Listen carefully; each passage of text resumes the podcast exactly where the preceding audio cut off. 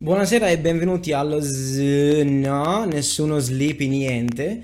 Benvenuti al Nightfall Arcade Gamecast numero 6, purtroppo, anche se dovrebbe essere il numero 1, intitolato Una lacrima per ogni pensiero felice. Cosa è successo? È successo qualcosa, avete visto, è cambiata un po' di roba qui in giro. Niente, il nostro vecchio nome non possiamo più usarlo perché a quanto pare lo usa tutto l'universo.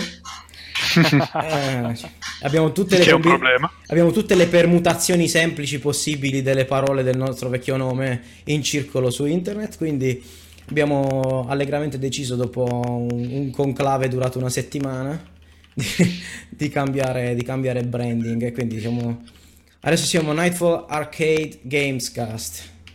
Quindi benvenuti. Con nuova grafica, nuova musichetta, nuova intro, anche se nuova remix di musica è rimasterizzata, remixata. Esatto, abbiamo tema retro. E niente, quindi questo è un po' un reboot del podcast, anche se in realtà manteniamo il numero di puntate perché non vogliamo, come dire, denigrare il nostro lavoro fatto fino adesso. Quindi, come sempre do il benvenuto alla mia destra Nicola Crovetti. Ciao a tutti. E alla sinistra dello schermo il paladino degli spettatori ancora una volta, Luca Trinchero. Ciao. Ok, oggi di cosa parliamo? Innanzitutto entriamo con la nostra rubrichetta classica del gaming verso il sonno, mentre io cambio il titolo alla rubrica, se ci riesco. Vai Gian, relax, ti vedo un po'. No, è perché sei agitato da stasera. C'è la schermata di XSplit che si è incasinata e c'è la barra dell'utilizzo della CPU che è sopra il livello di testo, non riuscivo a cliccarci su. Bravo, quindi direi Games versus sonno. Luca, tu che mi racconti? Ti sento un po' scricchiolare, sento la tua voce scricchiolare. Riavvio anche l'audio già che ci sono. Bravo. Allora, Games versus sonno. In realtà questa settimana sono stato un po', come dire, un po' impegnato, non sono riuscito a fare un granché. Non avrei lavorato per caso? Lo so. Però come la scorsa puntata sono andato un pochino avanti sulle mie campagne di Age of Empires che mi hanno preso. Però cerco di recuperare, anzi domani cercherò di recuperare, perché dovrebbe arrivarmi il Super Nintendo Mini.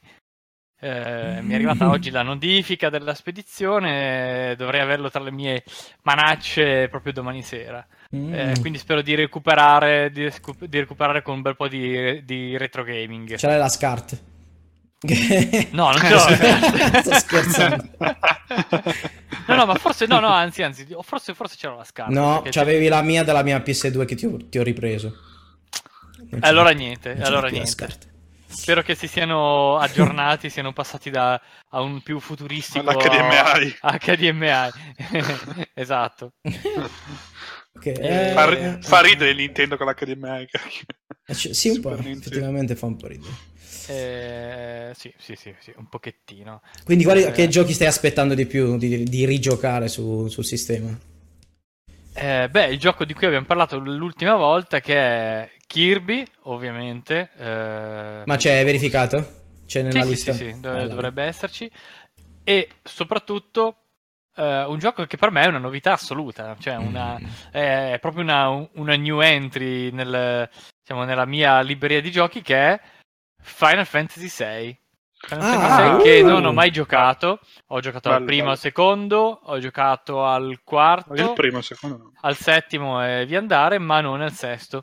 Quindi potrò farvi una retrorecensione di questo giochino, che insomma dicono sia il migliore tra tutti i Final Fantasy mai pubblicati da Squaresoft prima e Square Enix dopo. Interessante.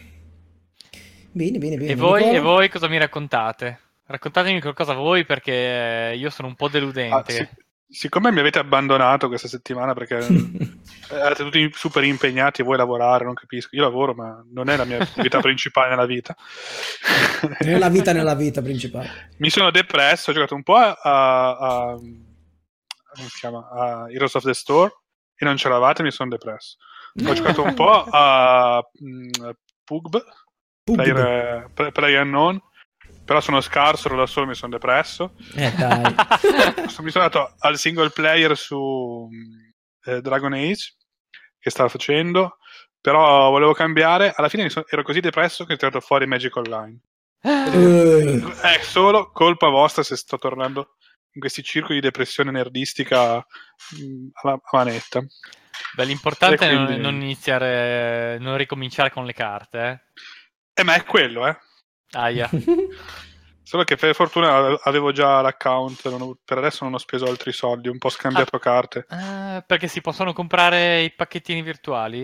No, Magic Online è 1-1 Magic, però è bruttissimo, cioè è un'interfaccia orrenda, è un gioco bruttissimo, non è un gioco. Ma è ufficiale? È un gioco, non è un gioco, che è degenerata in fretta. No? Sì, è un simulatore di Magic praticamente, però è 1-1.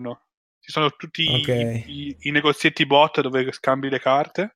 Con le chat bot, e ci sono una marea di negozi online dove puoi ordinare, ti spediscono le carte virtuali, cioè è proprio Magic Simulazione 1-1, sì, ufficiale Wizard, e le carte hanno lo stesso praticamente costo online che reali, però cioè, le paghi uguale ma non ce l'hai, non c'è manco la carta, però mi sembra che puoi dedigitalizzarle o ridigitalizzarle, non mi ricordo come funzionava, cioè te le fai spedire? Sì, cioè non sono più. Non mi ricordo se potevi fare solo un verso o anche il contrario. C'è una cosa del genere, non mi ricordo. Cioè le puoi disintegrare e farle diventare una carta digitale e viceversa. E poi le puoi reintegrare. No, le puoi tipo spedire alla Wizard of the Coast con loro, guardano i seriali e te lo accreditano sul tuo account. Roba del genere. Ma è una cosa di una tristezza infinita. Cioè, detto che ero depresso. È tristissimo, ma perché hai fatto questa cosa? Hai detto che era depresso. No, ma scusa, ma tu l'hai fatto? Cioè hai preso le tue carte e le hai spedite alla Wizard? No, l'avevo fatto. È un account che avevo già, che tra l'altro non mi ricordavo la password, ho fatto un casino per farmela riavere perché era chiuso tipo l'account, e dentro c'avevo però un centinaio di euro in carte. Ammazza! Quindi l'ho rivenduta e riscambiate. Buono. Però... Insomma, è tornato il cartone. Stavo giocando un po'. Perché... Sì, ma diciamo... triste. Anche perché Hearthstone mi ha un po' deluso, l'ultima espansione. Sì. Ero tutto hypato. Lo sta dicendo, è una depressione. Dice. Sì, stasera è proprio giornata triste. Podcast triste. Approfitto intanto per salutare Tataris che ci sta guardando su YouTube. Ciao. Saluto. Ho letto qualcosa in chat della serie "Qualcuno di voi è scarso". Vabbè, comunque. Sarò io sicuramente. Pugb. Niente, io cosa ho giocato? Allora, in realtà non ho giocato granché questo periodo perché ho dovuto lavorare al restyle del podcast, però ho provato, sono riuscito a fare una partita di prova di Fortnite, una modalità nuova di battaglia reale che praticamente... La copia sputata di PUBG versione cartoon. Ecco, raccontaci un po' come. Allora, purtroppo sono riuscito a giocare. Siccome ci ho provato alle 3:30 del mattino, mi hanno fatto entrare solo in un match. E poi si sospenti i server, tipo, no? Poi alle 3:30 del mattino hai quelle performance di quelle che sì, è durata poco la partita, ma al di là di quello, il server mi ha fatto vado a dormire. Quindi è un po'. È stato un po' così. Insomma, cosa è successo? Esperienza iniziale. Prima nervi totali perché non potevo personalizzare il pupazzo. E quindi il personaggio. Ma perché suppongo che sia ancora una beta, non so, comunque non c'è tutto. E non potevo personalizzare il personaggio. Quindi te ne assegna uno randomicamente. Ok. Che vabbè, ci può anche stare, chi se ne frega. Poi niente, inizia il matchmaking, cioè uguale a PUBG, che prima cosa ti butta in un'area a caso dove puoi pestarti anche se non muore nessuno. Sperimenti un po' con ti danno la vanga, il piccone, inizi a sperimentare alcune meccaniche come smantellare le travi di legno per mettere roba dentro l'inventario. Dai anche gli schiaffi col piccone. Sì. No, la prima cosa che hai in mano è il piccone, quindi all'inizio ti si prendono a picconate. Ma scusami, quando inizi la partita hai il piccone? Sì, cioè, hai solo il piccone. Beh, c'è una differenza con di non aver niente. Non è, lì è solo i cazzotti. Che scende con i cazzotti, sì. Quindi cosa succede? Che, arrivi, poi ti provi alcune... Cioè, provi un po' il salto, ci sono dei pneumatici per terra dove ci puoi andare su e salta tipo molla, molto in alto, okay. tipo un po' platforming, e poi sali su delle strutture, insomma, poi iniziare a sperimentare, a prendere familiarità con l'ambiente. Poi entra, appena c'è il matchmaking compiuto, entra nel match e sei praticamente, invece di essere su un aereo, sei tipo su una mongolfiera, non mi ricordo, un elicottero o qualcosa che trasporta un autobus, un idrovolante. Ah! L'autobus ha tipo della musica truzzissima e poi a un certo punto ti lanci dall'autobus ed è identico a PUBG, praticamente ti lanci quando vuoi, c'è la mappa, eccetera eccetera. Cioè, un autovolante up praticamente. Sì, puoi fare, esatto, poi ti lanci picchiata. A differenza di PUBG, che cosa che ho scoperto guardando uno stream del nostro caro Tataris, tu puoi aprire il deltaplano, perché non è un paracadute, specie di deltaplano meccanico, no, certo, però perché... lo puoi richiudere se lo apri troppo presto o troppo tardi. Ok. Cioè, quindi puoi salvarti un po', puoi correggere un po'. Esatto. Hai più controllo, diciamo. Esatto. Perché un parapendio era brutto, no? Cioè, ha fatto una roba meccanica che si apre tutta robotica. E niente, vabbè, quindi arrivi giù, sensazione iniziale è PUBG, cioè nel senso ti senti, sembra di giocare a PUBG. Prima cosa che ho avuto esperienza, beh, al di là del fatto che gli ambienti sono tutti distruttibili, quindi non ti senti mai al sicuro. Mai al sicuro. Seconda cosa, è votato alla caciara, assolutamente votato alla caciara, perché... ogni volta che qualcuno raccoglie un'arma emette un suono che sentono anche gli altri. Ma chi era? Il cecchinaggio, lo stealth non c'è proprio. No, ma neanche c'è lo stealth pensata, quando sei carico, e non vuoi, anzi lì c'è anche il fatto che potresti non voler raccogliere un'arma in qualche situazione perché fa tipo tipo delle onde sonore così, e quindi se ti sentono sono cazzo. Infatti a un certo punto io non capivo perché inizio non avevo idea che ci fosse sta meccanica, ero tipo in una casetta appena atterrato e sentivo blu blu blu blu blu blu tutte le ma che cazzo, un glitch audio o qualcosa. E invece a un certo punto, mentre sentivo blu blu blu blu, mi arriva un tizio alle spalle e inizia a picconarmi. Ecco. Fortunatamente avevo un fucile a pompa, ho raccolto il fucile a pompa e in sostanza mi sono girato e gli ho sparato in faccia e lui muore, quindi ho fatto kill e ho iniziato a scappare. La sensazione di uscire allo scoperto è stessa di PUBG, no? Perché in zone aperte è uguale, stesso discorso. Non ho avuto il tempo di sperimentare col crafting, cioè con la creazione di barriere, eccetera eccetera. Stavo ipotetizzando che si potessero usare come diversivi, tipo far finta di costruire una roba, aspettare che qualcuno vada lì per cercare di ucciderti e fargli una quadra, qualcosa del genere. Invece no, non lo so, non ho avuto il tempo di sperimentare sta cosa, però posso dire una cosa, sono morto prima. Sì, sono morto scoprendo che lo shooting effettivamente non è super preciso, a meno che non trovi la pistolazza col mirino. Vabbè, cazzo. Cioè, c'era un mirino così nei video. No, in sostanza, praticamente a un certo punto sorprende un tizio. Ma tu trovi le ottiche a parte come in... No, trovi le armi, sono tipo RPG, che sono grigie, verdi, blu, viola, tipo fighe. E tipo, okay. Il mitraviola c'ha il mirino figo, tipo una roba del genere. Quello che ho notato è che praticamente ho sorpreso un tizio in una stanza a fare looting. Ok. Ed era girato. L'hai sentito prima o dopo il blu? L'ho sentito che si chiama blu blu blu blu. Sono andato in una stanzetta. Lui non mi vedeva, era di lato completamente. Io sono entrato. Vabbè, io avrò avuto pure l'emozione, mi avrà fatto pure un po' sbagliare. Però, tipo, l'ho guardato con fucile a pompa, tipo a 30 centimetri. L'ho preso un po' di lato e gli ho fatto 40 danni, che sarà tipo un 40% di vita, suppongo. Mi sa che 100, okay. Tu. Una roba del genere. Lui si è girato, mi ha spompato in pieno e mi ha fatto tutto. Io avevo poca vita, avevo tipo 50% di vita, ma mi ha ucciso. Finita la mia esperienza. Però devo dire che ho notato due cose. Uno, ok, è piacevole da vedere, le animazioni sono belle, pulito, il looting funziona bene, quindi già mi turba meno. Ma la cosa che ho notato è che guardando lo strip di Tataris oggi mi divertivo un sacco. Quindi, perché c'è sempre azione, c'è sempre caciara, c'è sempre qualcuno che arriva, c'è sempre qualcuno che fa rumore, cioè è più... Poi non so, magari i giocatori sono nuovi, quindi è un po' così. Però a giudicare da così molto semplicemente sembra più caciarone e forse può essere più alla portata della mia pazienza, diciamo, mettiamola così. No, ma non è vero, è semplicemente più caciarone. Però anche, oddio non mi ricordo il nome, Team Fortress è più cacciarone, però è tattico comunque. Però ti fa saltare i nervi. Saltare i nervi. Di saltare saltano, però ma poi magari più tardi lo proviamo insieme.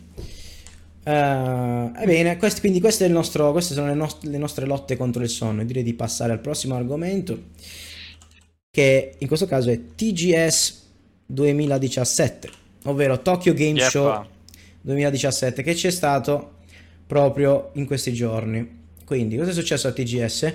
Ne so marginalmente perché PC e Xbox sono poco presenti con la fiera e quest'anno non avevano nessuno show, per cui mi aspettavo un tipo solo roba PlayStation, però in generale è uscita anche qualcosa di multipiattaforma. Al di là di quello, anche la roba su PlayStation era interessante, alcune delle cose. Beh, c'è da dire che in Giappone l'Xbox la vendono come lettore Blu-ray e non come console. Sì, no, certo, per cui è giustificabilissimo, ma così come... Mi sembra strano che su PC sia meno fervore, perché ci sono tanti giocatori PC in Giappone. Però al di là di quello direi che possiamo guardare, io ho trovato un video che mette insieme un po' tutti i trailer che sono usciti fuori, magari abbiamo delle reazioni dal vivo direttamente, alcune cose le ho già viste. Io ve la dico già, l'unico titolo di cui sento parlare... No, l'ho proprio visto.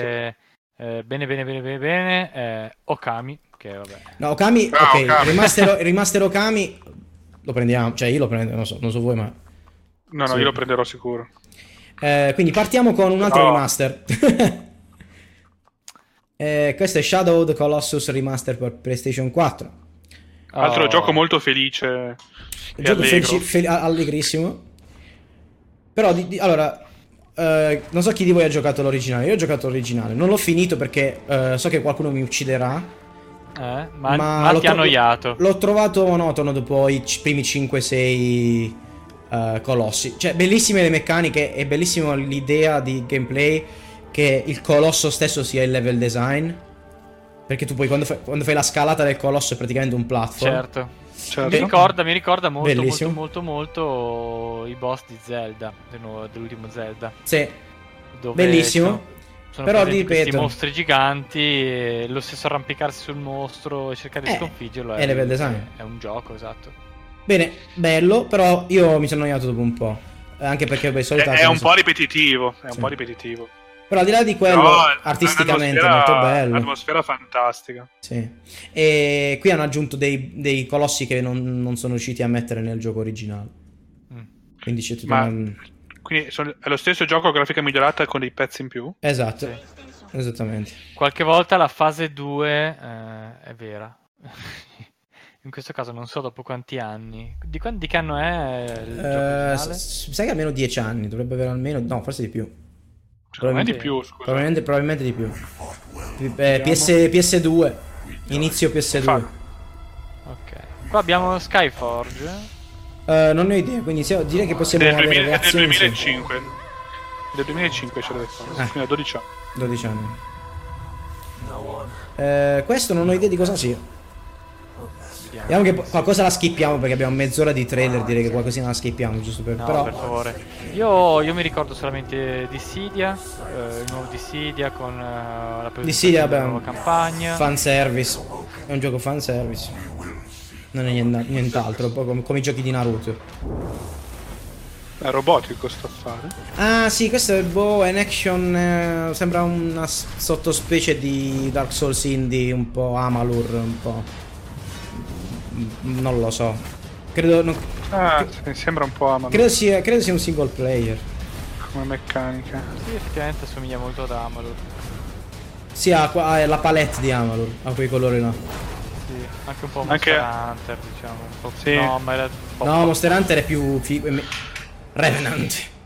Questi titoli Super Tamarri. Sì, ma anche la camera. Ah, Skyforge, ma sti qua chi sono? Ma no, sti qua non ci ho sentiti, sti tipi qua, non mi ricordo cosa hanno fatto, però direi che questo qua è passabile, cioè. Vabbè, se avrà successo. Allora, facciamo così, andiamo avanti, cerchiamo la roba interessante. Ma sei sicuro che è single player più che altro? Credo di sì. Che sembra anche Guild Wars come... Questo no, questo credo sia una roba in VR. No, non è VR. Questa è invasione insettoidi giganti. Dalla Gears. tipo Gears questo. Sì, un terza persona. Mi ricorda un po' Vanquish, però molto meno. Sì, loro sembrano anche molto meno, come dire, rifinito di Vanquish, grafica semplice. Ma lo Splanet a volte anche. È strano, sembra un po' lo Splanet, ma sembra molto. Sembra uscito da un fumetto. Ma sono effetti giganti e mech, cioè voglio dire. Interessante. Però la formicona. Queste sono robe che vedi presentano solo in Giappone, perché secondo me alle tre fanno figure barbine. Cioè, si vede che non è molto rifinito. Earth for Defense forse è un anime. Sai, credo sia un anime. Sì, Earth Force Defense, mi sa che è un anime. Ma cos'è questo stile? Cos'è, lo stesso motore? È plasticoso il motore, non ho idea di... Ah, Square, questo è il nuovo progetto. Spero sia il nuovo progetto di Team Ninja. Aspetta, fa vedere. No, questo qua, no, questo è Dissidia, possiamo andare avanti, va? Dissidia la possiamo saltare. Cerca l'auto. Sefirotto. Per chi non lo sapesse, Dissidia è un picchiaduro con i personaggi. Picchiaduro con tanti eco. Ah, questo che roba è? Ah, questo qui invece è il gioco di Quantic Dream. È il nuovo di Quantic Dream, che sono quelli che hanno fatto Heavy Rain e Beyond Two Souls. Quindi studio francese, se non sbaglio, o francofono canadese. Heavy Dream sono anche gli autori di Fahrenheit? Sì, anche Fahrenheit, sì. David Cage, il direttore. Veramente un gran... Un team che si concentra solo su giochi narrativi, estremamente cinematografici, con decisioni multiple. È tipo una versione AAA dei giochi di Telltales, non so come spiegarlo. Però Telltale è forse ancora più pilotato. Diciamo che chi si ricorda dei libri game, questa è la versione videoludica. Videoludica molto da taglio cinematografico. Lupo solitario. Però tendenzialmente le storie sono molto mature, con grandi dilemmi etici. Sì, alla fine sono dei film interattivi. Sì, esatto. Sì, questo qua parla tra l'altro di intelligenza artificiale. Credo che tu sia un investigatore che segue un caso di omicidio o suicidio, non mi ricordo, di un androide o qualcosa del genere. E poi molto Asimov, direi. Sì, poi c'è una ribellione degli androidi, c'è tutta una roba così. Quindi interessante, però non è... È che io non lo trovo tanto gioco. Detroit Become Human, esatto, sì. Beh, diciamo che quella concomitanza con l'uscita di Blade Runner 2. Questo l'hanno annunciato già 2 o 3 anni fa, c'erano già dei trailer, però sì, adesso dovrebbe... È 2018 la data di uscita. Quindi interessante, però non è il mio genere, diciamo, mettiamola così, non apprezzo tantissimo. Io devo dire che a me invece piacciono molto. Peccato che gli ultimi usciti siano stati tutti esclusive PlayStation. Un saluto a Lorenzo in chat, approfitto un attimo che ho visto che ci scrive. Benvenuto al nostro Gamecast. Un fan di Lupo Solitario. Ciao, infatti. Ci dispiace tutti, effettivamente. Questa cos'è? Questa musichina interessante, folk. Supermassive, queste sono tutte quasi tutte esclusive. Se non tutte. Allora, vediamo insieme. Comunque questo credo sia un horror in VR. In VR? Sì. Se non sbaglio, allora, sì. Non so se voi abbiate già provato. Beh, la grafica è abbastanza tosta per un VR. Voi avete già provato Resident Evil con il PlayStation VR? No. Okay, io non ho provato ancora nessun headset. L'ho provato l'anno scorso, quest'inverno, insomma, poco tempo fa. Io veramente non facevo fatica a superare la schermata dei titoli. Talmente dal mal di testa. Sì, PlayStation VR. No, davvero. Dei titoli, neanche gameplay, dei cazzo, titoli. Questo titolo mi è appena entrato in un occhio, non ce la faccio. No, cioè fa troppa paura. Cioè, ci devo provare, eh. Ci proverò però dopo aver giocato sono giochi bellissimi da streamare, questi qua. Esatto. Alla PewDiePie, diciamo. Quindi giocherò PewDiePie prima di diventare razzista dichiarato. Vabbè, no, sono polemiche. Vabbè, sto scherzando, non tiriamo fuori argomenti. L'invidioso dei $17 milioni che guadagno. Mortacci su. Sì. Allora, questa roba qua sembra... Ah, questo è un gioco per telefono, direi che lo saltiamo proprio in tronco. Volevo dire che alternerò i giochi horror col VR con Yoshi Island, Questo qua è... per rilassarti un attimo. Altro gioco fanservice anime che possiamo evitare tranquillamente, direi che... Oh, questo qua invece è il nuovo progetto di Square Enix. Questi sono... nuovo grosso progetto di Square Enix. Sì. Questo già lo vedo, questo è già un competitor di Persona. No, perché è estremamente verosimile il setting di questo. Hai solo gli avatar animati e... a parte che hai robot. Ti dico no, non è quello. Vai a minuto 14:50. Aspetta, okay. Sto guardando quello sbagliato, scusa. Che è sta roba? È il nuovo progetto di Square, se non sbaglio. Dovrebbe essere Square Enix.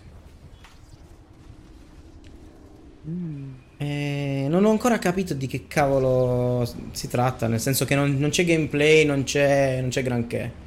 Left Alive dovrebbe essere Square Enix, se non sbaglio. Fai vedere un po'. Coming 2000, sì, Square Enix, eccolo qua. È un teaserino, non ho ben capito, però questo è multipiattaforma, però c'è su Steam anche, quindi. Però anche qua c'era un robottone che passava. Sarà tipo un prossimo futuro, non roba del genere. Sarà, ma cos'è questo? Esclusiva PlayStation? Tipo, è PlayStation e Steam. Anche su Steam. Guarda l'illustrazione che viene dopo è molto Metal Gear. Alla fine del trailer c'è quell'illustrazione, mi sembra molto come stile. Secondo me c'è un po' l'influenza. Ma non so, è difficile da teaser del genere dire di che cacchio si può trattare. Però. Può essere di tutto. Siamo un po' stapocalizzati. Monster Hunter, diciamo che lo possiamo anche saltare, abbiamo visto l'altra volta. Abbiamo già parlato. Se ne volete sentire, volete parlare di Monster Hunter, mi sembra l'ultima puntata o la penultima, ne abbiamo parlato per un 20 minuti. Gianvito non si fermava più. Gianvito si è sproloquiato. Datemelo! Datemi questi mostri! Abbiamo contato, non so, i fili d'erba del trailer. Monster Hunter Wolf, possiamo andare avanti. Questo cos'è? Ecco, il mio preferito. Questo è un altro gioco che rientra nella definizione del genere Musu Game. Non so se avete mai giocato ai Musu Game. Allora, sì, sembrano cavolate questi giochi, ma io sono i software i giochi coreani, Musu Game. No, sono giochi giapponesi di la Tecmo Koei, li fanno solo loro. Ma sembra Perfect World questo. No, allora è in sostanza puoi salire sui tetti. Allora è un'innovazione. È Dynasty Warriors veramente. Questo sarà salire un Dynasty sui Warriors. Tetti, avete mai visto avete mai giocato un Dynasty Warriors? Allora ve lo spiego io Dynasty Warriors. Sta a dire una stupidaggine perché non hai idea della profondità di gameplay dei Musou Game.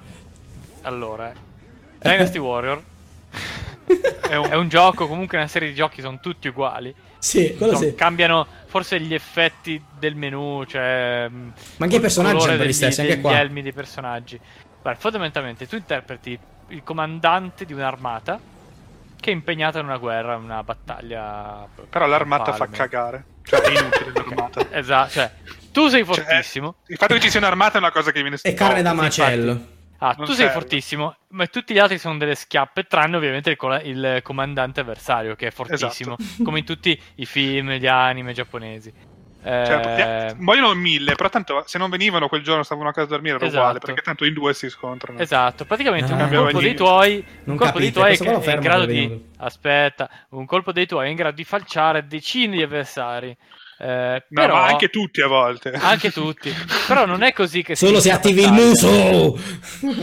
Il potere, l'energia, vabbè. Però non è così che si vince la battaglia, perché è fondamentale gestire la strategia macro di tutta la battaglia. Cioè, vedo che sei attento. Ho studiato, Quindi bisogna col proprio capitano spostarsi da una parte all'altra del campo di battaglia per aiutare i propri soldati che fanno schifo contro i soldati nemici che fanno schifo pure e tentare un po' di equilibrare la battaglia, soprattutto contro i generali avversari, perché sono forti, cioè fino a quando, infatti dicevo, non si incontra poi il generale avversario che, essendo fortissimo, falcia i tuoi soldati, insomma, e il tuo ruolo è quello di sconfiggerlo per poi vincere la guerra. Fondamentalmente sono tutti così. tutti così. Devi smashare in combattimento, peggio di Assassin's Creed, peggio il combattimento di Assassin's Creed, esatto. E devi guardare la minimappa. Sì, c'è una visione tattica. Punto. Poi c'è una gara. Allora, il bellissimo gioco. Io giocavo in due, in split screen, perché era divertente, perché le missioni sono in realtà sono difficili ed è importante coordinare gli spostamenti dei due giocatori, tipo tu vai lì perché è arrivato quello, tu vai là perché adesso arrivano le barche, sbarcano tipo 1000 avversari di là, vai di lì, casini così, perché poi ci sono alcune missioni difensive tipo e altre di assedio, quindi ci sono tipologie diverse. E il discorso è management delle risorse, perché la tua vita è una risorsa come tutti i beat'em up. E in realtà perdi vita piano piano, perché un colpetto te lo dà quello, un altro te lo dà quello, e il boss, cioè il generale avversario ti colpisce. Quindi è gestione risorse, spaccare tutte le casse come in Dark Souls, rotolandoci sopra per trovare la vita. Ok. E poi esatto, e poi il combattimento contro i generali in realtà è difficile, e quindi ha diversi elementi. E poi c'è un discorso di progressione, perché tu man mano che livelli ti dai le armi, hai le armi migliori, hai dei Musou migliori. I Musou sono le super mosse che si caricano e puoi fare una ogni tanto. La storia non so quante sono curate, ci sono delle storie. No, ci sono delle storie, però sono tipo prese da mitologia di guerre cinesi un po' a caso, però non è che sia sta grande storia. Okay. Io ho una domanda, ma anche in questi giochi vale la suprema regola dei combattimenti giapponesi, per cui vengono a contrastarti uno alla volta e non tutti insieme per farti il... No, questi arrivano a frotte. Ok. E se, anche i generali? Sì, se arrivano due generali è un problema. Ok. È un grosso problema. No, perché in tutti poi ci sono generali più forti, tipo c'è un generale personaggioni che sono sempre fortissimi in tutti i cacchi di giochi di Dynasty Warriors. Perché al suo perché quel tipo di gioco, cioè capisco perché continuano a fare e continuano a venderne, perché effettivamente c'è il suo perché. Mi sono dimenticato, ecco di cosa mi sono dimenticato. Ho continuato un pochino Bravely Default sul 3DS. Mi è venuto in mente perché anche lì tu hai tantissimi nemici, però li affronti una volta, e il capo di questi nemici non è che dice raga, andate tutti insieme perché questi sono 4, no, te li manda uno alla volta, così che tu possa falciarli tutti comodamente e derubarli di tutti i loro possedimenti. Però vabbè, anche in tutti gli anime funziona così, tant'è. Bene. Andiamo avanti, va così chiudiamo questo segmento. Minuto 24 e 27. C'è un gioco dallo stile artistico interessante. Tra l'altro ricorda un po' Bravely Default, giusto che ne parlavi. Gioco di Atlas. Vediamo. Credo sia anche... Sembra un JRPG a giudicare. Si vede che siamo a Tokyo. Ci sono sempre robot ovunque. Robottoni, mech. Stiloso. Ovunque. Cioè, robottoni e studenti in divisa. Esatto. E... Ci sono stato a questo posto. Sono a Tokyo quest'estate. Perché c'era una tipa sul bagno? Perché comunque siamo in Giappone. Sembra un'avventura grafica. Sapete cosa mi ricorda? Quel giochino di cui abbiamo parlato nella prima puntata, quello mezzo disegnato, mezzo... È un anime acquerellato praticamente lo stile. Come si chiama? Molto stiloso, sì. Quello che hanno presentato alla Games Week. Quello... Sì. Quello simile a Blade Runner? Sì, quello lì. Last Night. Mi ricorda un po' lo stile 2D con i vari livelli che danno profondità. Sì. Questo è più brutto, però... Perché c'è la torre Eiffel? Non lo so, sembra vedi, no, ma che cos'è un tower defense? Sono delle meccaniche... Dai che sembra anche mobile magari questo. Perché si abbracciano? Ma perché sono tutti uguali? Vabbè. No, ma la torre Eiffel mi sa che è a Tokyo. 13...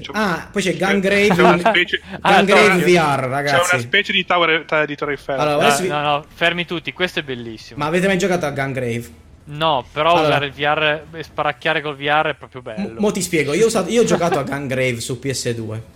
Ok. La prima schermata che vedi quando accendi quel gioco è: attenzione, può provocare attacchi di epilessia. Ok. Perché luci forti, flash, colori, azione veloce. È tipo la puntata di Simpson quando guardano. Ora immagina VR. Ora immagina sta roba VR. Cioè l'avvertenza è: gioca 5 minuti e basta. Oh cavolo. Perché sennò ti viene veramente un attacco di epilessi. Cioè, vabbè, sembra un po' meno un po' meno epilettico di quello che ho giocato io, però. Però allora la property mi piace. Il personaggio è fighissimo. È un po' Trigun più Tamaro il Gungrave. Oddio, vabbè, Kenshiro, possiamo andare avanti. Ok, in questo trailer non ci sono, ma ve lo dico. Questo video che hanno annunciato anche un remaster di Zone of the Enders, quel secondo, Konami quindi, e ha il remaster in alta definizione, in più la possibilità di giocarlo interamente in VR, tutto Zone. Vabbè, è la cosa interessante. Diciamo che in VR è stato abbastanza protagonista di questa. Scusate ma mi è rimasto sotto gli occhi il trailer di Kenshiro. Cioè, cioè non so se sia una questa secondaria. C'è cioè Kenshiro che shakerà un cocktail. Vediamolo. Aspetta che lo metto. Con lo smoky. Ma cos'è? Io adesso non riesco più a guardare guardo Kenshiro mi viene in mente Jojo, cioè non riesco a guardare, non lo vedo più Kenshiro, per me è sempre Jojo. Ma a parte che è bellissimo Kenshiro. Comunque tipo minuto 27:50, una cosa di quel tipo. Ci sto arrivando, metto un fermo immagine sul cocktail. Eccolo. Minchia, qua invece sembra Toriko, ragazzi, è Toriko tutta la vita. Vabbè che Toriko ho preso un po' da lui. Imbarazzante. Va bene, dopo questa digressione. No, ma se vai avanti gli viene proprio l'aura blu e shakerà fortissimo. Aspetta. Oddio. Non ci credo. Ma che cos'è? Cioè, i giapponesi fanservice. Basta. Mamma mia. Basta, calmiamoci, passiamo all'altro argomento, dai, che sennò qui dopo Kenshiro che fa i cocktail, fantastico. Perfetto, i giapponesi non sanno che fa. Shakeratore Kenshiro. Ok, quindi argomento di discussione del giorno, un po' particolare. Forse l'avete capito dal titolo della puntata, ma parleremo di momenti strappalacrime. No. Ovviamente già ero depresso. Ovviamente nel contesto dei videogame. Ora noi abbiamo fatto una raccoltina di momenti che ci hanno fatto un po' commuovere. Con 3P l'ho scritto? No, pensavo. Qualcuno di voi vuole iniziare a raccontare? Nick, inizia tu, dai. Vabbè, allora io, se penso a momenti strappalacrime, Final Fantasy è ovviamente la saga più strappalacrime. Sì, qualcuno in chat mi dica se pensa il contrario, perché potremmo litigare stasera. No, sto scherzando. È una macchina per lacrime, scusate. Sì, vabbè, tutti affezioni ai personaggi e poi succede. E poi succede.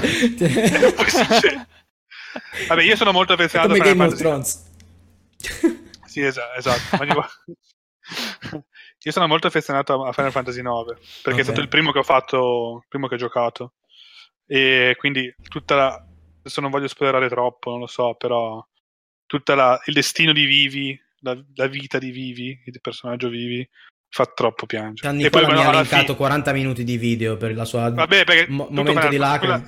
È tutta la fine di Final Fantasy che... Va bene. Mentre ne parli lo facciamo andare giusto così. Ma poi l'ha chiamato Vivi, scusate, cioè. L'ha chiamato Vivi apposta perché praticamente, lo diciamo. Vivi e lascia vivere. In questo mondo ci sono i maghetti neri, i maghi neri che sono stati creati artificialmente dalle anime di... Allora, fermo, è uno spoiler, eh? È uno spoiler. È uno spoiler. E di altra gente morta, siccome sono costrutti artificiali, però prendono coscienza comunque dopo un certo tempo, quindi hanno una vita normale, non sanno che scopo hanno, ma hanno una vita. E poi Vivi, che è il primo personaggio che giochi tra l'altro di Final Fantasy, è un maghetto nero che non si ricorda niente del suo passato, è autocosciente e scoprirà, però sta cercando di capire chi è, da dove viene, perché, e scopre che è un pupazzo artificiale che è costruito da anime di altra gente e che è destinato a vivere massimo un anno, cioè dopo un anno tutti i pupazzi muoiono. È tristissimo perché poi ti affezioni, è un bambino, un maghettino nero, un mago nero di Final Fantasy su scala un mezzo, perché poi lui era un prototipo praticamente. Sì, era un prototipo, quindi forse si dice che potrebbe vivere un po' di più, ma comunque è destinato a morire perché è un prototipo. E alla fine l'ultima scena non pensare perché mi sta che Final Fantasy qualche anno dopo il finale non c'è, come Harry Potter perché... però meglio Esatto, non c'è, perché ti lasciano immaginare che è morto, ma ci sono tutti i suoi bambini che ha creato lui. Sono tanti altri vivettini che applaudono quello che succederà dopo. È tristissimo, bellissimo e tristissimo. Questo è il mio momento da strappalacrime. Bellissimo, tristissimo e levissimo. Sì. Lorenzo ci racconta che suo figlio di 5 anni ha pianto alla fine di The Last Guardian. Oddio. Ah. Beh, posso immaginare effettivamente quel gioco. Allora, poi è un gioco che vorrei provare anche solo per quel fattore ico, fattore emozionale. Poi probabilmente avrà un finale tristissimo, ma non lo voglio sapere, eh. Non mi spoilerare, Lore, per favore. No, non lo fa. Altrimenti ti rubo la PS4 e non lo fai giocare. Io sì, non ve lo dico, ma lasciamo stare. Ma tu l'hai giocato, Luca? Ma tu l'hai giocato della Sgardia? Sì. Io quello non lo potrei fare. Va bene. Quindi Nicola ha detto Final Fantasy 9. Poi tu, Nick, hai qualcos'altro da condividere nel nostro gruppo di tristi piangitori anonimi? Ho pensato di aggiungere una cosa un po' più recente, un po' più allegra. No, allegra no, perché è un altro gioco che piangi dall'inizio. Allegra non ha senso. È un altro gioco che non è veramente un gioco, quella è proprio una storia interattiva. Mm-hmm. Ed è To The Moon, che è un gioco indie con una musica bellissima, la trovate anche sia su Spotify, penso, su YouTube la trovate, è bellissima la soundtrack. Parta con un elettrocardiogramma che si sta piattendo, Sì, ma la storia è particolarissima, praticamente in questa realtà ci sono questi dottori che alle persone che stanno morendo possono entrargli nella mente, cambiare i ricordi del loro passato in modo che poi loro rivivano la vita che hanno vissuto in un'altra maniera. Perché loro cambiano un ricordo nel passato e cambiando questo ricordo loro fanno in modo che quella persona realizzi i suoi desideri, cioè ripercorra la sua vita e realizzi i suoi desideri, più o meno. Nick, la tua voce su questa musica che dice ste robe e andrai nel passato di questa persona che sta morendo, quindi due personaggi che sono i dottori che entrano nella mente delle persone, e lui vuole andare sulla luna ma non sa perché, e quindi siccome se non sanno il perché di un desiderio loro non possono cambiarlo, devono cominciare a scavare nella memoria di questo personaggio e capire la sua vita. La sua vita è tristissima, ma e quando scoprono perché vuole andare sulla luna è ancora più triste, e alla fine è ancora più triste, cioè piangi, è bellissimo. Quindi non è un bellissimo momento, è un gioco strappalato. No, questo gioco piangi sempre, sì, cioè, veramente, però è bellissimo, è bellissimo e piangissimo. Ma c'è anche su mobile questo, Nick? Sì, ma il gioco in sé è una cagata, cioè il gioco devi solo girare con... È fatto con RPG Maker, si vede, non so se ve lo ricordate. No, sì, cioè, sì. Semplicemente tu cammini per la mappa, devi trovare delle cose, parli con la gente, capisci? Però poi ci sono degli oggetti che scatenano dei ricordi, cose di questo tipo. Esatto. Interessante, molto interessante. Dura poco. Mi hai commosso tu con quella musica e parlavi di sta roba. Dura un'ora e mezza, un'ora, una cosa del genere. Bene. Tutto il gioco? Sì, l'ho giocato secondo me in 2 ore lo fa, di meno di 2 ore. Ma tu non fai testo, lo sai? Sì, ma poi una volta che giochi vuoi sapere come va avanti. Nicola ha inventato il termine binge giocare invece che binge watchare, cioè anche il binge play fa anche Nick. Già. Se mi intrippo. Boh. Però non giocatelo quando siete depressi, veramente, perché grazie a Dio non mi è ancora capitato, spero di non di non caderci. Anche la fine fa piangere ma redime tutta la cosa, diciamo. Adesso c'ho voglia di giocare questo gioco. Cielo. Luca? Allora, momenti tristi. Vai, diciamo che vabbè, anche per me ovviamente c'è di mezzo un Final Fantasy. Penso che ci abbiamo tutti. C'è di mezzo un Final Fantasy. In realtà volevo. Non abbiamo. In realtà questo non l'abbiamo messo da parte, ma provo a cercarlo dopo. Comunque, il primo che solo parlarne. Esatto. Il primo che non è un Final Fantasy, diciamo. Oddio, non me lo ricordo più. Ah, ecco. È un momento di Metal Gear Solid del primo. Ce l'ho. Quello Metal Gear Solid. Non è il primissimo, è Solid Snake, perché il primissimo, ricordatevi, che è per Game Boy del 1987. Ah, ok. Invece questo è quello del 99 per PlayStation, forse uno dei giochi più straordinari che siano riusciti a sviluppare su quella console, cioè una cosa incredibile. Ed è la morte di Sniper Wolf. Vabbè, Sniper Wolf è ovviamente uno di degli avversari che si incontrano durante il gioco, in particolare un boss. Ed è un cecchino che tenta di ucciderti durante doppiata durante il combattimento da Asia Argento, sembra. Ma non so chi sia la doppiatrice, tra l'altro. Grande uso di telecamere, veramente anche qua storie strappalacrime. Sono cruda, ha detto. Sono curda. Ho detto sono cruda. Che... è come sdrammatizzare un momento tristissimo. Sì, veramente. Però è bella i cambi di telecamera pure che ci sono, i cambi di camera. Ah, Lorenzo mi stava dicendo in chat che Valiant Hearts anche di giochi recenti e comodamente. Io ho provato, l'ho giocato un po' Valiant Hearts, perché tra l'altro è stato uno dei giochi gratis su Games with Gold. Ed è, se non sbaglio, credo che sia quello, correggimi se sbaglio Lorenzo, quello sulla storia sulla guerra, sui soldati. Sulla seconda guerra mondiale, che è una specie di avventura grafica di risolvere dei puzzle e cose. Effettivamente molto ma è quello col cane? C'è mica un cane anche? Forse. Prima guerra mondiale. Dovrebbe essere quello. Sì, effettivamente anche quello là c'aveva tutta l'aria di essere uno strappalacrime, però non l'ho finito. Ho giocato forse 2 o 3 livelli. Sì. Se ce lo vuoi spoilerare, Lorenzo, non ci offendiamo. Sì, ha detto che c'è sia il cane che la prima guerra mondiale. Quindi... sì, secondo me il cane è coinvolto. Tataris conferma che è un bel gioco. Sì. Comunque, vabbè, la morte di Sniper Wolf è commovente, perché vabbè, lei comunque ha vissuto una vita tristissima, sempre combattendo, e tu, diciamo, la salvi, no? La liberi da questo destino infame.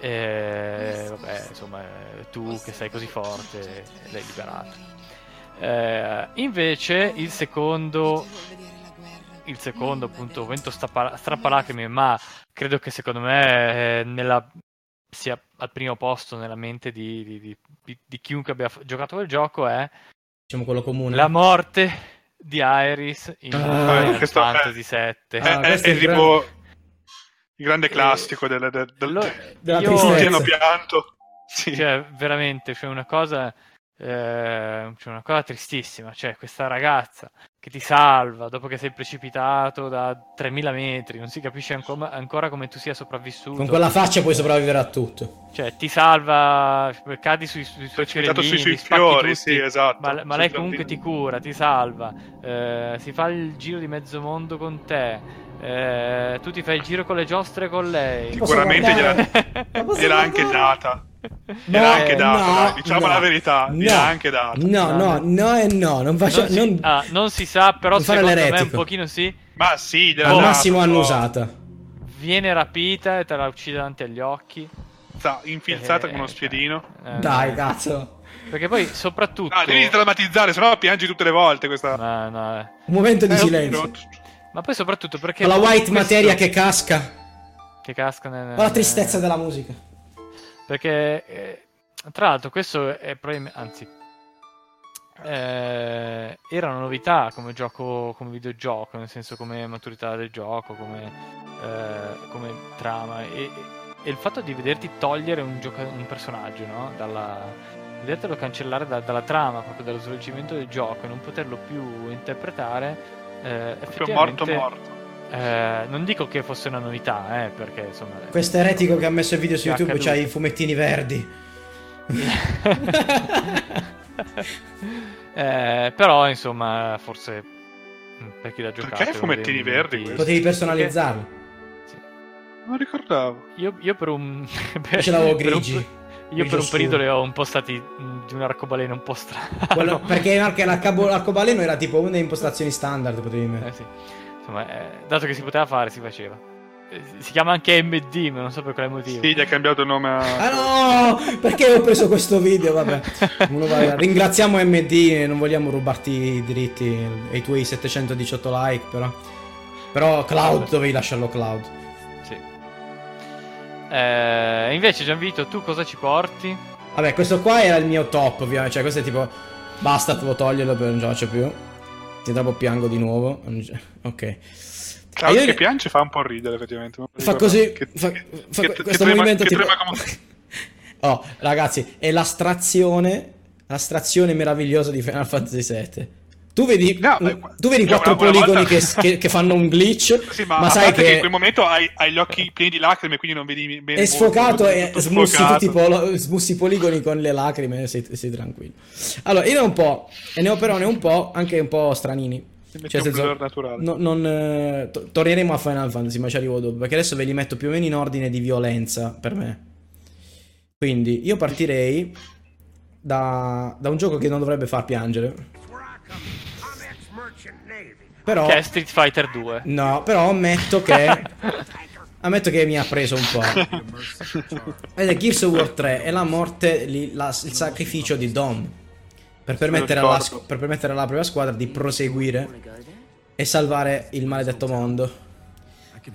Il fatto è, io ho fatto tutta la saga di Gears, no? Quindi in un certo senso sono affezionato ai personaggi, perché sono... nonostante il gioco sia tutto macio, no? Sparacchiamo tutto, in realtà i personaggi sono abbastanza umani, soprattutto i due compagni storici di Marcus Phoenix, quindi Dom, Baird e Cole. Però Cole è un po' una caricatura di uomo, quindi cioè, fa un po' ridere. Però Baird e Dom in realtà sono abbastanza umani, e impari della loro storia, impari della loro famiglia. Soprattutto Dom, esatto, la fidanzata. Sì, sì, sì, cioè sai delle loro backstory man mano che vai avanti con i tre giochi. Quindi arrivare a questo punto e vederli sacrificarsi così, e nonostante sia un po' un'americanata, cioè devo dire che un po' mi ha preso, diciamo. Non me l'aspettavo, più che altro perché da un gioco del genere ti aspetti che trionfano tutti, no? Tataris in chat, esatto, ci dice che nell'ultimo Gears c'è un flashback, non l'ho fatto io, un flashback su... della fidanzata di Don, che probabilmente ricorderà lui, e dice che è ancora peggio, fa ancora più pianto. E l'ultimo Gears invece l'ho fatto, ma non mi è rimasto niente nel cervello, non so per quale motivo. Comunque alla fine Dom qua prende il macchinozzo e sì, insomma, fa il kamikaze su questo muro di locuste schifeggianti. Non gli lascia anche la foto della ragazza, mi ricordo, c'è una cosa del genere. Ecco, poi lui che piange nella macchina, cioè voglio dire, tristezza. Ecco, Dom, what the fuck are you doing? Giustamente, no? Mi ricordo la foto della ragazza. È interessante. E qui no, cioè, qua la lacrimuccia, o erano un po' tipo bagnaticci gli occhi soltanto, però lì per lì, poi preso nel bel mezzo del gioco, no? Stavi andando avanti, mi ha preso un po' così. Quindi questo è il primo. Niente, invece che... dai, dicene ancora uno. Te ne dico un altro, vabbè, niente, non lo vediamo, lo vediamo morire oppure no? Dai, vediamolo morire. Ecco, è morto. Ho cliccato avanti, plof, è esploso tutto. Come distruggere l'hype che viene creato. Vabbè, come che ve ne racconto. Poi il secondo che è sempre un po' meno aspettato, però in realtà molto forte. L'uomo anticlimax. È la morte del caro John Marston, che è il protagonista di Red Dead Redemption. Ora, stranissimo per me, perché questo è un gioco che non avrei mai immaginato nemmeno di giocare, perché io non gioco ai giochi Rockstar in generale, non sono attratto da quel tipo di gioco. Ma il fatto che, cioè, il western mi piace come ambientazione, e devo dire che Red Dead ha questa tendenza a privilegiare la storia, nel senso più, come dire, più classico del termine, cioè è un modo classico, è un po' uno spaghetti western riportati in vita molto bene, però, no? Quindi niente, mi ha preso bene il gioco, e ti giuro anche qui non mi aspettavo che sarebbe schiattato così in maniera violenta il protagonista. Ma non è un po' stai spoilerando la fine? Chi è che sta... Eh sì, dai, è vecchiotto Red Dead, zio Pera, chi è che non ha fatto? Dataris non ha fatto. Dataris, Daniele. Daniele, l'anno prossimo esce il 2, porco zio, cioè datti una mossa. Allora, dopo 3 anni non è più considerato spoiler, eh? Ah, ok, c'è la... come si chiama? Lui salva la sua famiglia, viene fuori qua, plotone di... Come si chiama quando un crimine va in prescrizione? C'è la prescrizione sullo spoiler. Esatto, la prescrizione dello spoiler è 3 anni. E adesso e lui viene crivellato di proiettili ed è veramente, veramente triste, devo dire.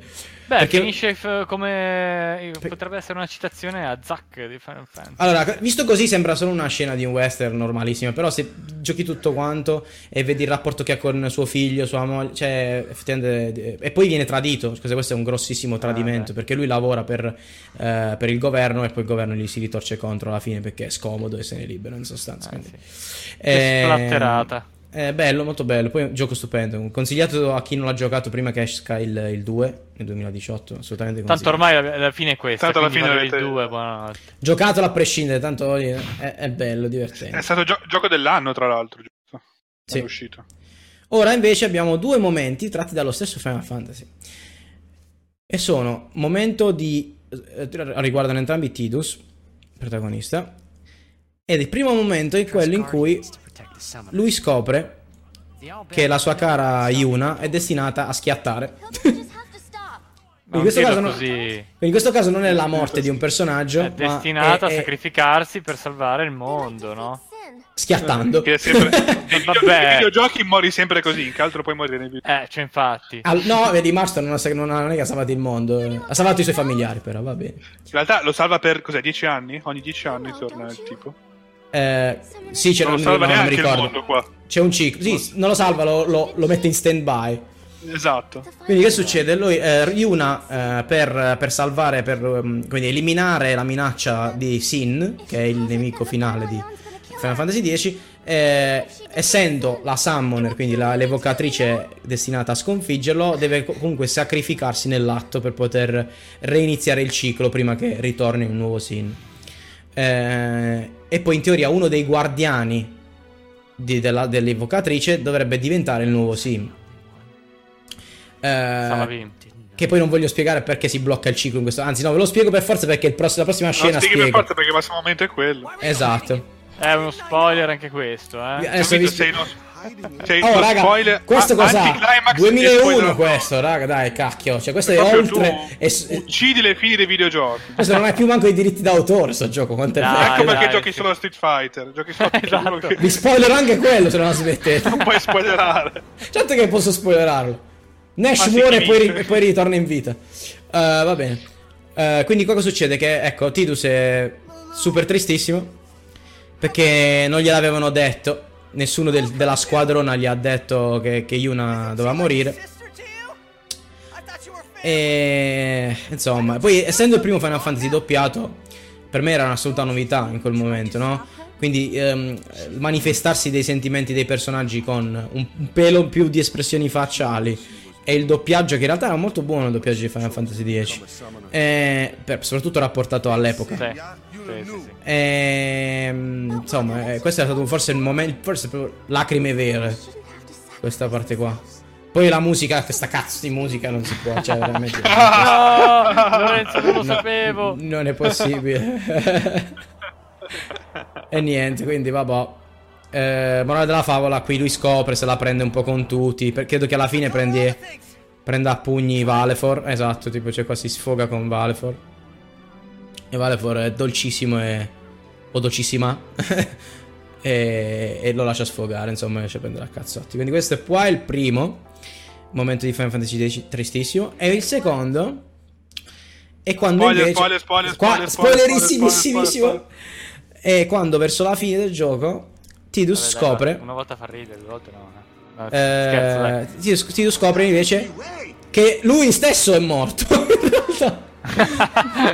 Ma è morto tipo 10.000 anni prima o 1.000 anni prima, una cosa del genere. Sì. È morto al primo attacco di Sin, alla prima apparizione di Sin a Zanarkand 1.000 o 10.000 anni prima, credo forse 10.000. E lui in realtà è una manifestazione creata da questi esseri che si chiamano Faith. Che sognando. Esatto, you are a dream, gli dice adesso. Infatti lui you are crazy. Viene sognato da questi personaggi per tornare nel mondo, aiutare l'evocatrice a sconfiggere Sin. E poi, essendo lui il guardiano dell'evocatrice, ma non esistendo, trattandosi di un sogno, non si può reincarnare nel nuovo Sin, bloccando il ciclo. il famoso ciclo. E questa scena è triste, ma non... nel senso che il modo in cui lui accetta la cosa è estremamente forte. Forse anche per quello che è triste. Forse è più triste alla fine, quando sai che svanisce. Però a me molto più triste. Questo è triste per me, non per il personaggio. Cioè io qui in questo momento, quando ho scoperto che lui era un sogno, ci sono rimasto proprio malissimo. No, ma sapete cos'è ancora più triste? C'è una cosa molto peggiore. Vai. Molto peggiore. Vai. Il seguito di Final Fantasy X. Ok, quello però è un diverso tipo di triste.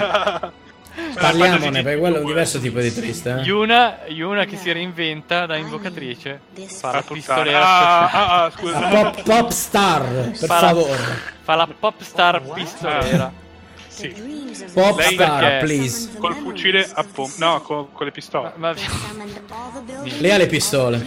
Va a fare siamo nel momento trash, quindi posso. Va a fare la io la tolgo perché stiamo praticamente trasformando questo momento in una gag. No, però Final Fantasy è stata Square Enix. È stata Square. Final Fantasy X2 pensi è il gioco peggiore che abbia mai visto in vita mia.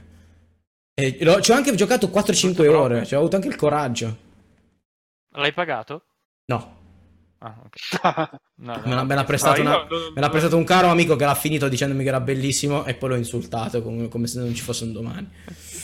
Perché poi mi ha rovinato personaggi bellissimi. Yuna è così un personaggio dolce, così coraggioso, e poi fa la pop star in minigonna con due pistole. Dai, cacchio. Che fa le acrobazie. Allora c'è Pain che è una che non c'entra un tubo ma arriva dopo, e l'altra penso fosse Riku. Non Lulu. È Riku. Lulu è troppo. Pain è come Lulu, cioè è Lulu versione più tamarra. Lulu era la più figa era Lulu, dai. Vabbè, Lulu è un bel personaggio. Lulu cambia mestiere e va a fare la mamma. Con direi, dopo aver riso sulla rubrica momenti strappalacrime direi che possiamo passare all'ultima rubrica del giorno, che è il throwback gaming. Quindi torniamo indietro al nostro caro indietro nel tempo. Stavolta sono io a suggerire. Adesso Gianvito ci parla di un gioco. Stasera è il turno di Gianvito. E questo è il classico gioco che ti regalava. Ve lo scrivo tutto in maiuscolo. Eccolo. È un gioco che a me non è mai piaciuto. Piace solo a lui. No, invece c'è molta gente che ha bei ricordi. L'ho scoperto in ufficio ultimamente, tra l'altro. Però proprio ho deciso di farglielo raccontare giusto perché era il suo turno. Allora, io non l'ho mai fatto, ma è il gioco preferito di mia moglie questo. Guarda, quindi... vedi? Guarda. Devi essere convincermi. C'è gente farlo. Allora la grafica non vi convincerà. Allora, la copertina. Però vi dico che quando allora questo è stato il secondo gioco che ho visto girare su una PlayStation in vita mia. Il terzo, ho visto Tekken. Primo è stato Crash Bandicoot, poi ho visto Tekken. E mi hanno scioccato entrambi. E poi ho visto questo e mi ha scioccato. Non dico più, forse Crash è quello che mi ha scioccato di più. Però questo ci è andato vicino. Però è simile a Trine, vero? In qualche senso. Ha il sapore di Trine. Però è più pazzo. Però è più pazzo come ambientazione. Allora, Pandemonium. È meno fantasy e più strano. È super tripposo, soprattutto il 2. Il 2 è un trip fuori di testa, è psichedelico. Vabbè, comunque il primo. Perché mi piace questo gioco? Allora, questo qua è... Cos'è? Che gioco è? Innanzitutto è un precision platform, ma precision anche se non si direbbe. Okay. Platform. 2D... Super Mario. Sì. Il gameplay è su 2 dimensioni, anche se la grafica è su 3. E c'era questa cosa strana che i livelli si contorcevano su se stessi, su loro stessi. Uh-huh. E quindi avevi questa sensazione di profondità che all'epoca era fuori di testa, no? Già, mi sa che non stai streamando il gioco. Hai ragione, solo l'audio. Eccoci qua. Dicevo, quindi hai questa sensazione di 3D molto forte, nonostante il gameplay sia classico in 2D. E hai la telecamera che fa un lavoro... super frenetico di allontanarsi, avvicinarsi, passarti alle spalle, mentre il gameplay si mantiene sulle 2 dimensioni. Cos'ha di bello? Allora, si usano, tra l'altro ci sono 2 personaggi che hanno non dico abilità diverse, ma se sbaglio uno ha un salto diverso, piuttosto che una può, sì, può planare, capriola. Capriole, robe così. Comunque ha il clown e la ragazza che è la, non so se, non so come spiegarsela, una ladra o qualcosa, non so, c'è un, tipo il bardo e la ladra, sembra, non saprei come spiegarli, però la cosa che mi piace di questo gioco, perché ho dei bellissimi ricordi. Uno, level design super originale, stranissimo, estremamente particolare, e il fatto che avesse questa meccanica della telecamera così lo rendeva veramente una cosa mai vista prima. Ma veramente mi ricorda un po' Crash Bandicoot, sì, però Crash era 3D, però scorreva solo in una direzione in avanti, sì, il primo, sì, Crash. Sì.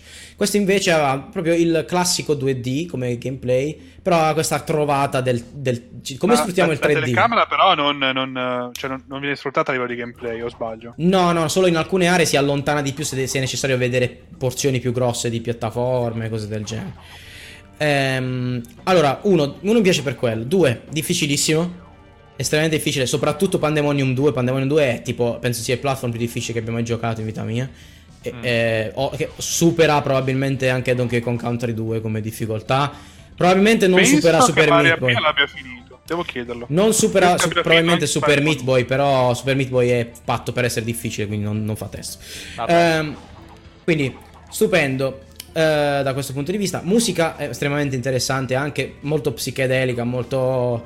molto, come dire, mind bending come tipo di musica. Ma cosa interessante, c'erano meccaniche anche di trasformazione, ovvero in alcuni livelli poi incontravi animali, cioè incontravi mi ricordo se forse erano delle pozioni o qualcosa che ti permetteva di trasformarti in un animale e avere abilità tipo se sei una rana salti tantissimo, tipo Donkey Kong che ci salta in groppa. Sì, sì, però tu ti trasformi. Ora vabbè, è molto simile.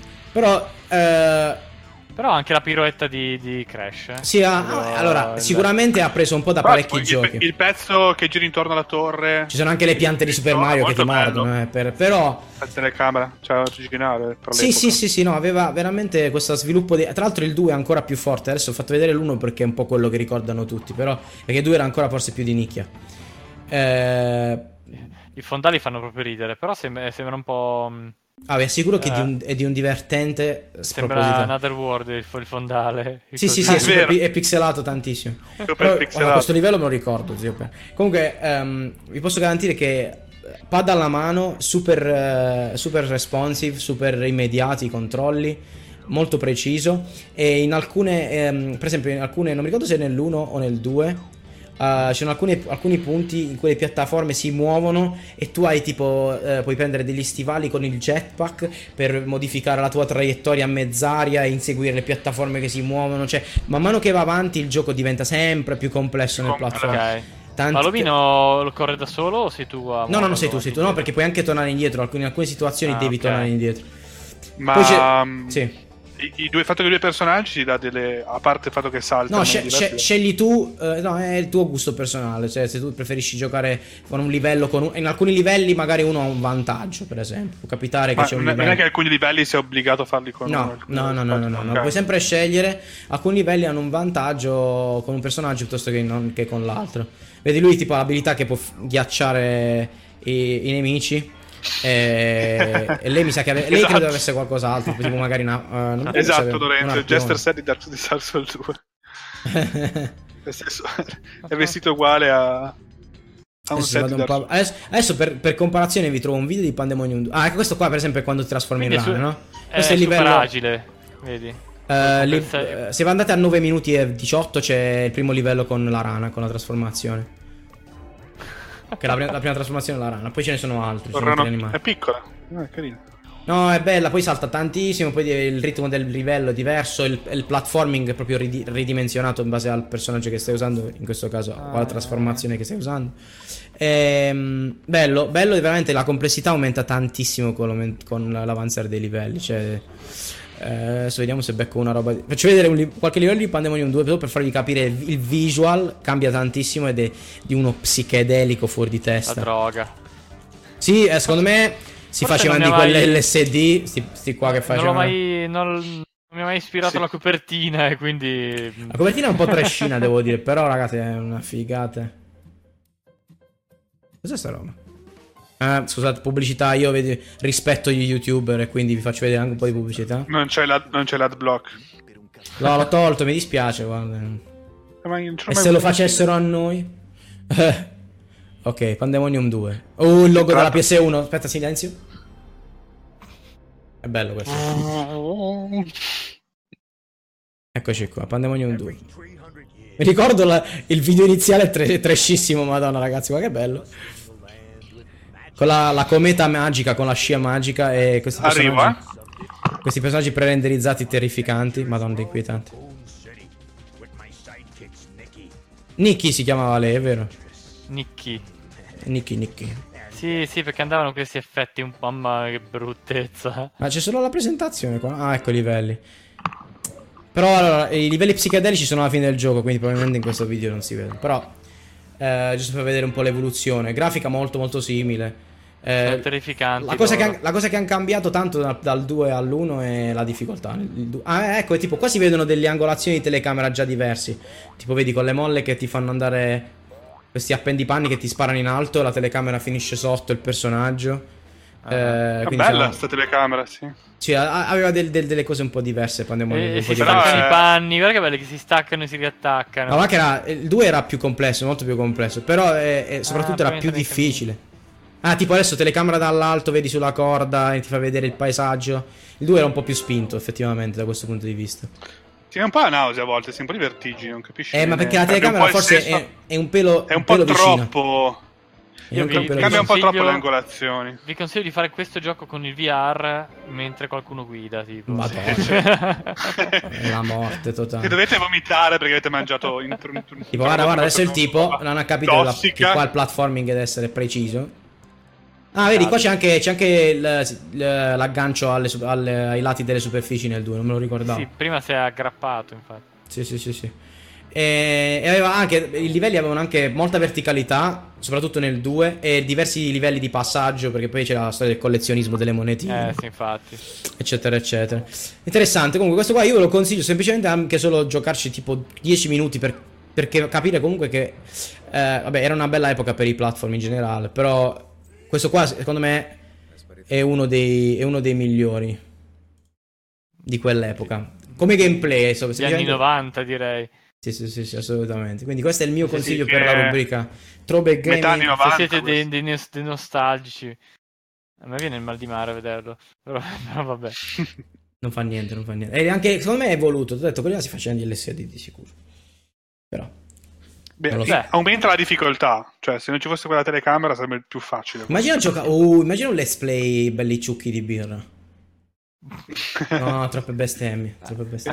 Ma non rischi di vomitare online? Diventiamo rated R e non ci possiamo più mettere su YouTube. No, scherzo. E niente, quindi questo era il mio suggerimento per questa puntata. Quindi approfitto del momento per dire a tutti anche di ringraziare tutti per averci seguito fino alla fine della puntata, come sempre. Quest'oggi forse avete notato siamo live solamente su YouTube e nuova entry di piattaforma su Mixer. Perché Twitch abbiamo mollato Twitch per il momento perché Twitch ha... per un podcast piccolo come il nostro c'è tanta concorrenza, c'è tanto rumore, è difficile trovarci, è qualcosa di un po' strano. Sì, ma poi soprattutto è fondamentalmente utilizzato per i gameplay e quindi YouTube alla fine è la soluzione migliore. YouTube, punteremo su YouTube come primaria. Mixer è un esperimento semplicemente perché essendo una piattaforma nuova, essendo una piattaforma spinta su Xbox, quindi facile da trovare sulla console, e anche essendo una piattaforma in cui ci sono pochissimi se non nessuno stream in italiano, potrebbe essere interessante per noi magari farci conoscere come su una piattaforma tra virgolette vergine, no? Quindi magari inaugurare, essendo il primo talk show italiano sulla piattaforma. E niente, quindi soprattutto... se ci volete seguire sia su Mixer che su YouTube siete liberi di farlo, scriveteci, commenti su YouTube, in chat dal vivo oppure al nostro giochi di cui volete che parliamo, se avete idee del vostro throwback gaming, esatto. Magari vorreste che ci volete insultare, cioè quello sempre, specialmente Gianvito è abituato a essere insultato. Per questi per i giochi che sceglie, insomma. No, no, okay, lo insultiamo noi perché ci divertiamo noi a insultare lui. Per fare battute sui giochi tristi. Il nostro handle di Twitter @NightfallArcade, il nostro nuovo handle. Scriveteci pure. Domande. Quando un giorno ci scrivete domande, faremo anche la rubrica, rispondiamo alle vostre domande. Ma fino ad allora vi ringraziamo comunque per la partecipazione. E niente, buonasera a tutti, buon gaming, poco sonno, più gaming, mi raccomando. Ci vediamo. Ah, a proposito, ci vediamo. Bene la salute. Ci vediamo per chi di voi fosse presente. Ci vediamo alla Games Week questo weekend a Milano. Sì, a Milano. Quindi veniteci a salutare. Vi daremo qualche sticker. Ammesso che siamo riusciti a farli stampare in tempo. Diteci se volete magari che andiamo a visitare qualcosa in particolare. Se non potete venire a Milano in questo weekend alla Games Week, esatto, e poi faremo un vlog, quindi se ci venite a trovare finirete anche voi su quel video. Esatto. Beh, se volete andare su YouTube. Perfetto, ciao a tutti, ciao a tutti, ciao. Buonanotte, alla prossima puntata, buonanotte. Ciao ciao.